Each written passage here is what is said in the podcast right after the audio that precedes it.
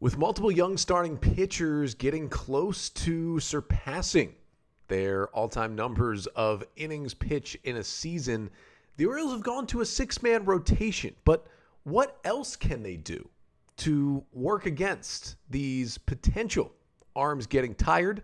I'll answer that and more coming up on a mailbag episode of the Locked On Orioles podcast. You are Locked On Orioles, your daily Baltimore Orioles podcast. Part of the Locked On Podcast Network, your team every day. Hey there, Orioles fans. Today is Wednesday, August 16th, 2023, and welcome back in to the Locked On Orioles podcast, part of the Locked On Podcast Network, your team every day.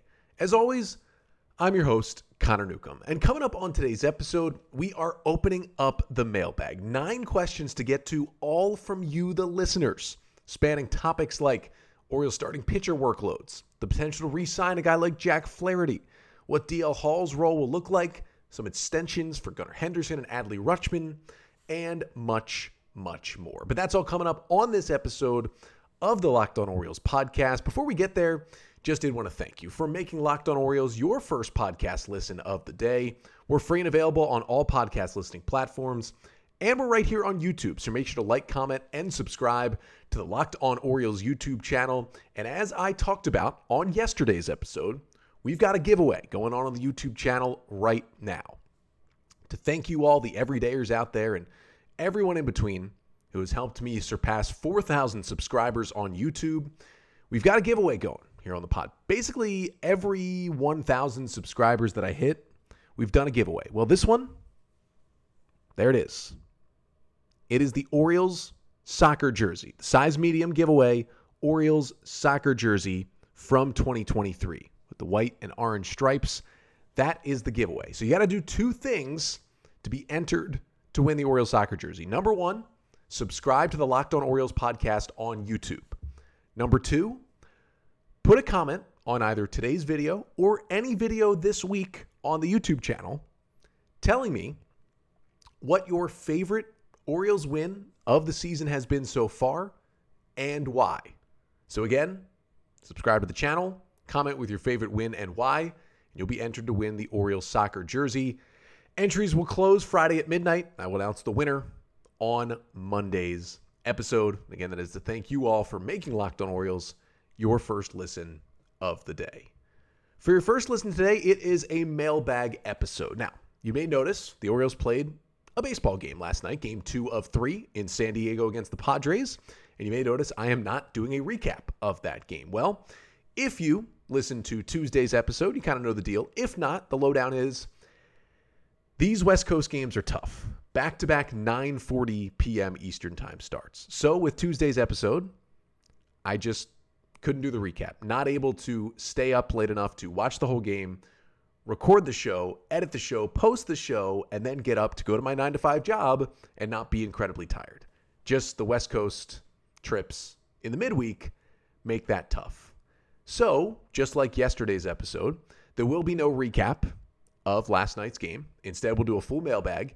And then coming up on tomorrow's episode, because the game does start an hour early, that helps me out a lot.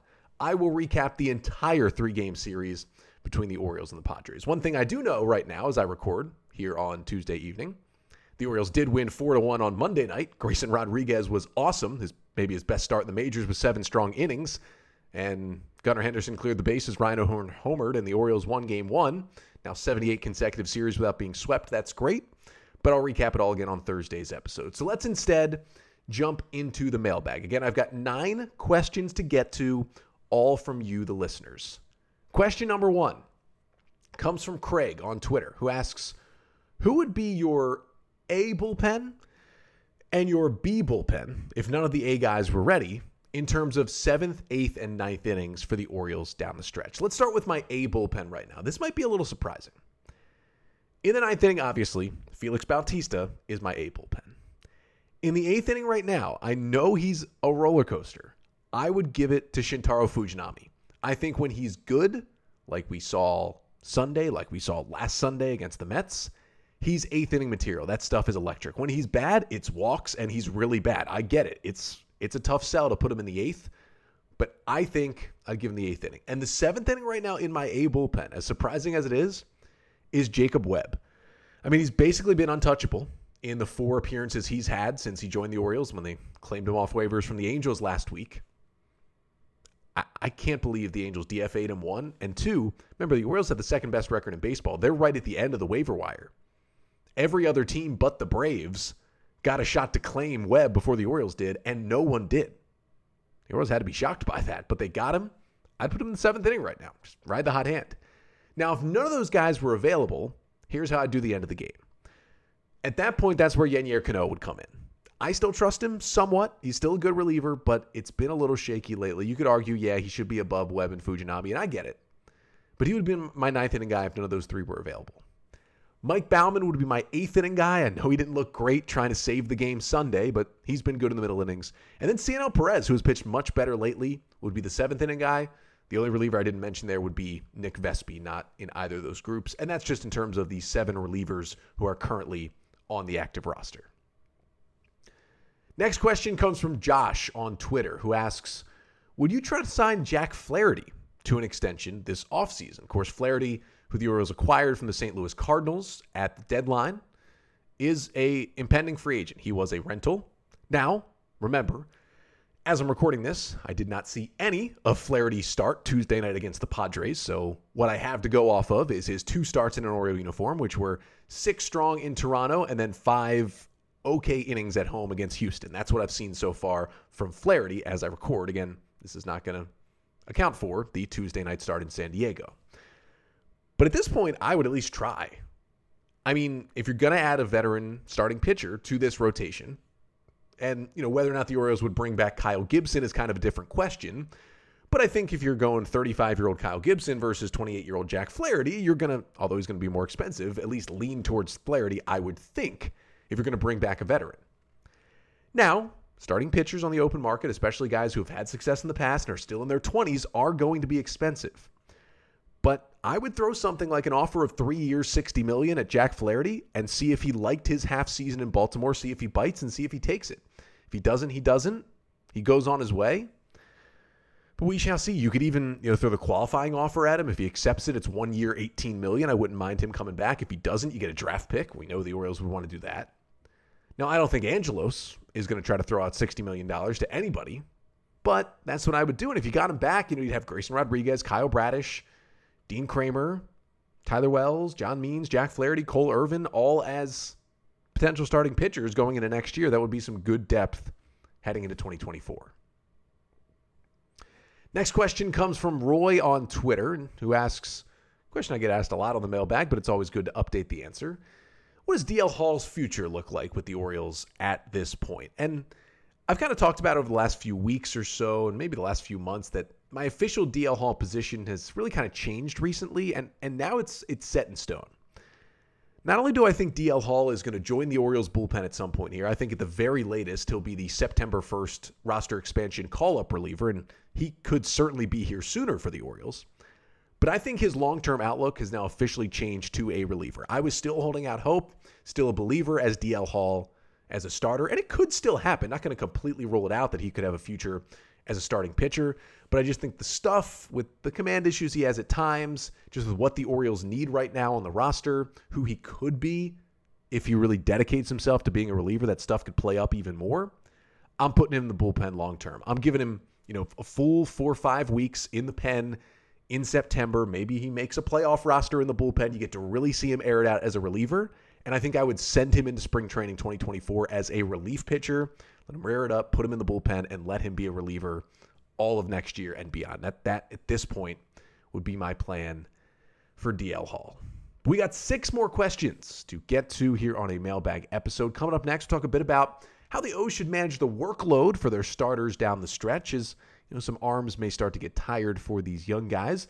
We'll talk about what other relievers or pitchers in general who are with the Norfolk Tides right now could help the O's down the stretch.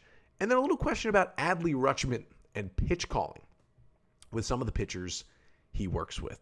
That is all coming up next. But first, this episode of the Locked On Orioles podcast is brought to you by Bunches. Bunches is a social community where you can talk about sports with your fans in real time. a bunch is just a group chat for sports fans. Bunches is partnering with Locked On MLB to allow you to chat with us. So, Locked On Orioles fans, I have to tell you about a new app called Bunches. Bunches is a new app built just for sports fans where you can chat sports in real time. Click the link in the show notes, the description, to join the app or go to the Apple App Store and download Bunches now. I'm telling you, you're going to love the conversations with other Locked On sports fans. This is where fans go to chat. You have questions or comments about today's episode, chat about it right in the Locked On MLB bunch on Bunches. So download the Bunches app today, and when you do, our friends at Bunches have featured the Locked On MLB bunch in the Discover tab. You can also click the link in the description and show notes to join the Locked On MLB bunch community today. So we're back here on a mailbag episode of the podcast. Six more questions to get to, all from you, the listeners. And we'll start here with our fourth question of the day. It comes from JR on Twitter. How should the Orioles manage the workload for their rotation down the stretch? And it's an interesting question because the Orioles have already kind of taken step one at this, right? They have gone to a six man rotation. They have entered Cole Irvin into the rotation, pitched very well, five scoreless innings in Seattle on Saturday in his first start back. And it gives everybody else an extra day of rest when you're going with a six man rotation. And that helps when really everybody else but Kyle Gibson, you have to monitor the innings and the pitches and the stretch on the arm a little bit because these are all guys who haven't really pitched this many innings, pitched this deep into a season. I mean, Gibson's fine. He's an innings eater. Irvin, especially because he hasn't pitched as much this year, will be completely fine. He's an innings eater. Jack Flaherty's interesting because, yes, in the past, he's gotten close to 200 innings, but he struggled with some injuries over the last few years and hasn't really done it since then. So you don't worry as much about Flaherty as you do with guys like Bradish and Kremer, but you still do monitor it as well. And then, of course, there's Kyle Bradish, Dean Kremer, and Grayson Rodriguez, guys who, you know, all are at this point hitting what their previous highs were for innings in a professional season. So as we get, you know, late into August and into September, you have to monitor that. Now the six-man rotation helps giving them, you know, that one day off, but they're still going to pitch every six days and still going to make a good amount of starts by the end of the year. I think as we get closer and into September, the O's will do even more things than the six man rotation to keep these guys fresh and in that rotation. One thing could be some shortened starts or some skipped starts. And I think guys like John Means, like Tyler Wells, even a DL Hall, or even potentially like an Austin Voth, or I mean, if things got really bad, like a Keegan Akin, could all kind of help the Orioles in this sense where you could have those guys on the roster and you know you're going a six man rotation and then it's Dean Kremer's day, but you're saying, Dean, you're only going four innings today. That is it. And Dean kind of airs it out for four innings, and then you bring in John Means and say, give us two or three innings out of the bullpen. Then one day with Kyle Bradish, you say, Kyle, only four innings today. And you got Tyler Wells right there for three innings to back him up. Then one day, Grayson Rodriguez, only four innings today. And you got DL Hall there to piggyback on him for two innings before you get to the back end of the bullpen. I could also see some skipped starts where guys like Means and Wells would kind of fill in for them and make some starts. The other thing you can do is you can just, when you have a six man rotation, you can skip the starts completely. Like if the Orioles just wanted to say, you know what, we're going to skip Grayson Rodriguez's next start. He's scheduled to start in Oakland this weekend. We are going to completely skip his start. Well, the fact that you have the six man rotation and you have the off day on Thursday this week means you don't have to fill in that spot. You can just move everybody back up and go with a five man rotation for one turn and then pop Grayson back in there and go back to six. That's another thing you can do to kind of limit those innings. So I think all three of those guys, Bradish, Kremer, and Rodriguez, will have at least one start skipped and may have at least one start shortened, like, hey, you're not going any further than four innings today, just to manage the workload. Now, Mike Elias has said multiple times on the record that, hey, there's no science to back up that, you know, these innings limits help pitchers' arms and avoid injury. And that's true. There isn't really no hard data and hard science on that. So it's a balance. Like they're not going to limit the innings, it seems specifically, but they're going to try and take the pressure off a little bit. I think that's a way that the Orioles can do this down the stretch here because they do have some reinforcements coming in terms of starters, and that will certainly help. Next question comes from Sam on Twitter, who asks Other than DL Hall, Who from the Norfolk Tides pitching staff would you add to the bullpen if you had to add one to help the team in the stretch run? Now, my answer is kind of the easy answer. My answer would be Bryan Baker. He's been with the bullpen most of the last two years. I still b- believe Bryan Baker will come back and help this Orioles team. He's looked a little better in his last couple of outings out of the pen in AAA Norfolk, kind of getting that changeup back, and back to the Bryan Baker we saw, you know, at times this year and especially the last two months of last year when he was, you know, maybe the best Orioles reliever, not named Felix Bautista. He's got good stuff. He can help this team. But in the non Bryan Baker division, the more like off the radar a little bit, not a guy who's you know been with the team all year. That's Bryan Baker. I'm going to say Chayce McDermott. Now, McDermott is pitching as I speak right now here on Tuesday night for the Norfolk Tides, making another start. So these stats won't include McDermott's start on Tuesday night. But McDermott, one of the right handers who the Orioles acquired in the Trey Mancini trade from the Houston Astros last year at the deadline, he's been awesome this year. Got called up to AAA Norfolk twice already, has been the International League Pitcher of the Week since he got called up. And entering his start Tuesday, McDermott in 24 innings in AAA Norfolk had a 1.88 ERA, just nine hits allowed in 24 innings to go along with 31 strikeouts to just 11 walks. And that's what the stuff looks like as a starting pitcher when he's trying to air it out and go five, six innings every night. You give him the ball and say, give us one inning, he already throws, you know, 95, 96, 97, a couple of wipeout breaking balls, and a really good and developing changeup. You say, hey, aired out for an inning or two. McDermott, if the O's have some injuries, just some ineffectiveness, just need a guy with nasty stuff, he could help them down the stretch this year. Next question comes from Tim via email who asks Does Adley Rutschman call all the pitches when he is catching for the Orioles? This is actually a good question because, you know, I think the assumption is that, you know, as you get old enough, maybe into high school, maybe into college, that you know, mostly catchers are calling all the pitches, especially in the major leagues. It is interesting with the PitchCom. So you, you kind of see the catcher, you know, they'll take their glove, they'll put it over their knee, well, really their thigh, because on the thigh, right at the top of their leg guards, is the little mechanism, the buttons where they push in what pitch they want, where they want it. It goes to the pitch PitchCom receiver that's sitting in the pitcher's hat, and they hear the pitch. They either say yes or they shake it off, and the catcher will put in another sign. Now, Adley is calling most pitches, and we get this a lot about, you know, why did Adley call this pitch? Why did the pitcher throw this pitch? Why did they decide to throw this pitch? It's Adley calling most pitches. He's awesome. The Orioles fully trust him to do that behind the plate. But some of the O's veteran pitchers, as it's like around the league for a lot of other veteran arms, will call their own pitches. Last year, Major League Baseball also allowed pitchers to wear a PitchCom device. So some pitchers, and I believe Kyle Gibson does this at least some of the time, will wear like the little monitor on his wrist he will punch in the pitch. Adley will hear it because it'll be in his helmet. He'll hear, okay, this is where Kyle wants to throw it. This is what he wants to throw. And then Adley will get ready to receive that pitch. So Adley's not calling every single pitch that an Orioles pitcher throws, but he is most of the time that he's back there.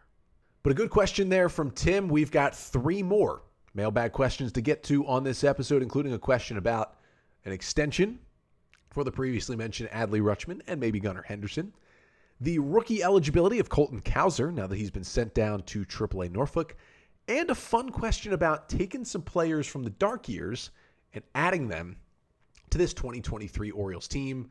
I'll answer those to finish off the pod coming up next. But first, this episode of the Locked On Orioles podcast is also brought to you by eBay Motors. For a championship team, it's all about making sure every player is a perfect fit. It's the same when it comes to your vehicle. Every part needs to fit just right. So the next time you need parts and accessories, head to eBay Motors. With eBay Guaranteed Fit, you can be sure every part you need fits right the first time around. Just add your ride to My Garage and look for the green check to know the part will fit or your money back. Because just like in sports, confidence is the name of the game when you shop on eBay Motors. And with over 122 million parts to choose from, you'll be back in the game in no time. After all, it's easy to bring home a win when the right parts are guaranteed. So get the right parts, the right fit, and the right prices on ebaymotors.com. Let's ride. eBay guaranteed fit only available to U.S. customers, eligible items only, exclusions apply.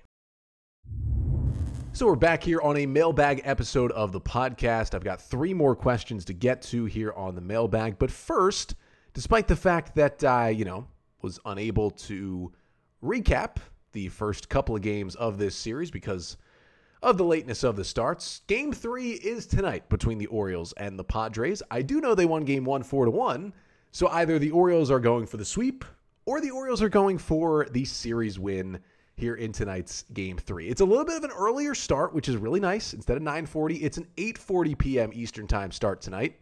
And Dean Kremer will take the ball for the Orioles, the right-hander with a 4.50 ERA and 24 starts this season. Coming off a good one against Houston, seven innings of two-run ball. And Kremer, as long as Manny Machado's in the lineup, will get to face the guy he was traded for for the first time. On the other side, it's the Padres ace, Blake Snell, who the O's or the Padres, excuse me, decided to hold on to at the deadline. The 30-year-old lefty has been tremendous this year. 24 starts, a 2.63 ERA, 171 strikeouts in 130 innings. He's been magnificent. Last start against Arizona, 6 innings, 2 runs and 7 strikeouts against the D-backs. Should be a good one in game 3 tonight. And you can catch every pitch of the Orioles hometown radio broadcast between the Orioles and the Padres in the final game of the series tonight with the SXM app through SiriusXM. Just download the app and search Orioles. But I got three more mailbag questions to get to before we finish off the pod. This question came from Frank on Twitter, but many others asked this as well. Any chance the Orioles extend Gunnar Henderson or Adley Rutschman this offseason? And if you had to, which player would you prioritize in terms of an extension? So, first of all, yes, I think there's a chance the Orioles should certainly be talking to Adley Gunnar and their agents. They should continuously be talking to those guys. But between the fact that those guys know they can get a payday and John Angelos has not thrown around any money for anything, he's too worried about, you know, Kevin Brown stating facts on the air or somebody wearing an Orioles polo.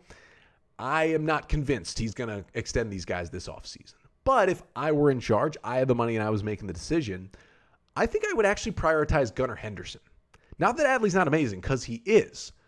But as Adley catches more and more and ages more and more, I think when you compare the two, like what they'll be when they hit free agency, I think Gunnar Henderson will be more expensive when he hits free agency than Adley will, just because you know some of the wear and tear on Adley's body while he's catching will wear him down a little bit. And Adley's older, right? He came up at 25 Gunnar came up last year at, at basically 20, 21 years old.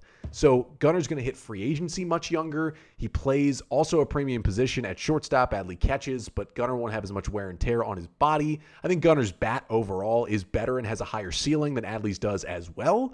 So I think overall, I would actually prioritize Gunnar now because in the long run, he'll be more expensive than Adley. So it'll be a bigger money saver for the O's to try and lock him up at the moment. But again, they need to extend both these guys as soon as possible.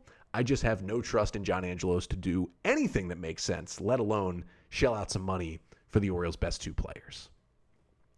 Next question comes from Dave on Twitter who asks With Colton Cowser going down, does he maintain 2024 rookie eligibility at this point? So the question kind of stems from the fact that, you know, if you do finish top two in Rookie of the Year voting, your team is awarded a draft pick of some sort if the player is on the opening day roster. So, you know, if the Orioles were to bring back Colton Cowser on opening day next year and he somehow won Rookie of the Year, would it play a factor? Well, first of all, I like Colton Cowser. I don't know if he's the kind of player who would win Rookie of the Year, so it might not factor in as much for the Orioles.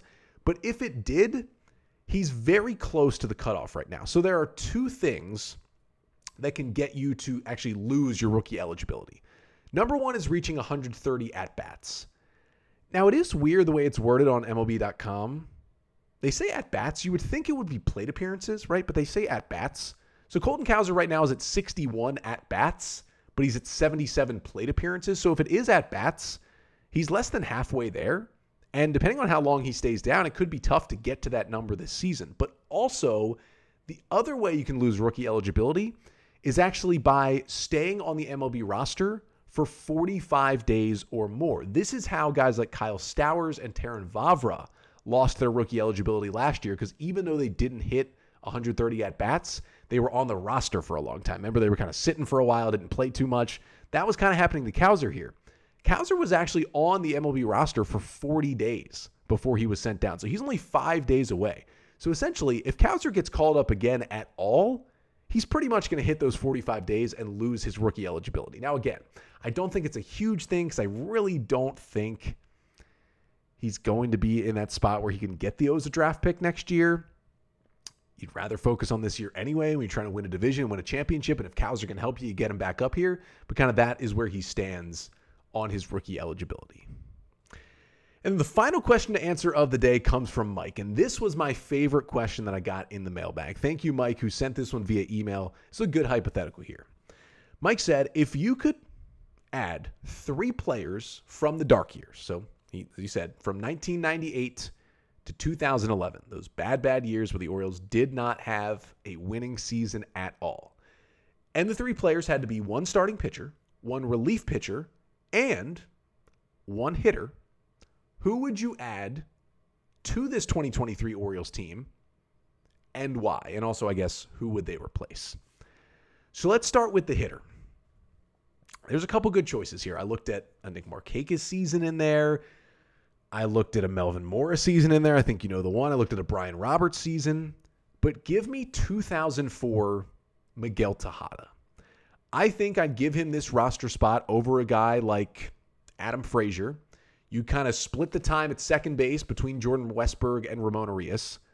You'd play Gunnar Henderson at short, and you'd simply stick Miguel Tejada at third base, or flip flop him, Tejada at short and Henderson at third, if you would like. Tejada in 2004 hit 311 with a 534 slugging, 894 OPS, 34 homers, 20 doubles, and 150 runs batted in to lead Major League Baseball. So right after the Orioles had acquired him. Two years prior, he had won the AL MVP with the Oakland Athletics he was at the height of his peak, and you know, it was it was a different game what people were doing back then in Major League Baseball, but that kind of production. I mean, what this Orioles team doesn't have right now is like a big masher hitting home runs, and some of that has to do with the wall, but. Give me Miguel Tejada's 34 homers. I think that would help this Orioles offense immensely. My starting pitcher, there was that one Erik Bedard season, I think 2007, which makes you think about it, but there's really only one guy to go with here.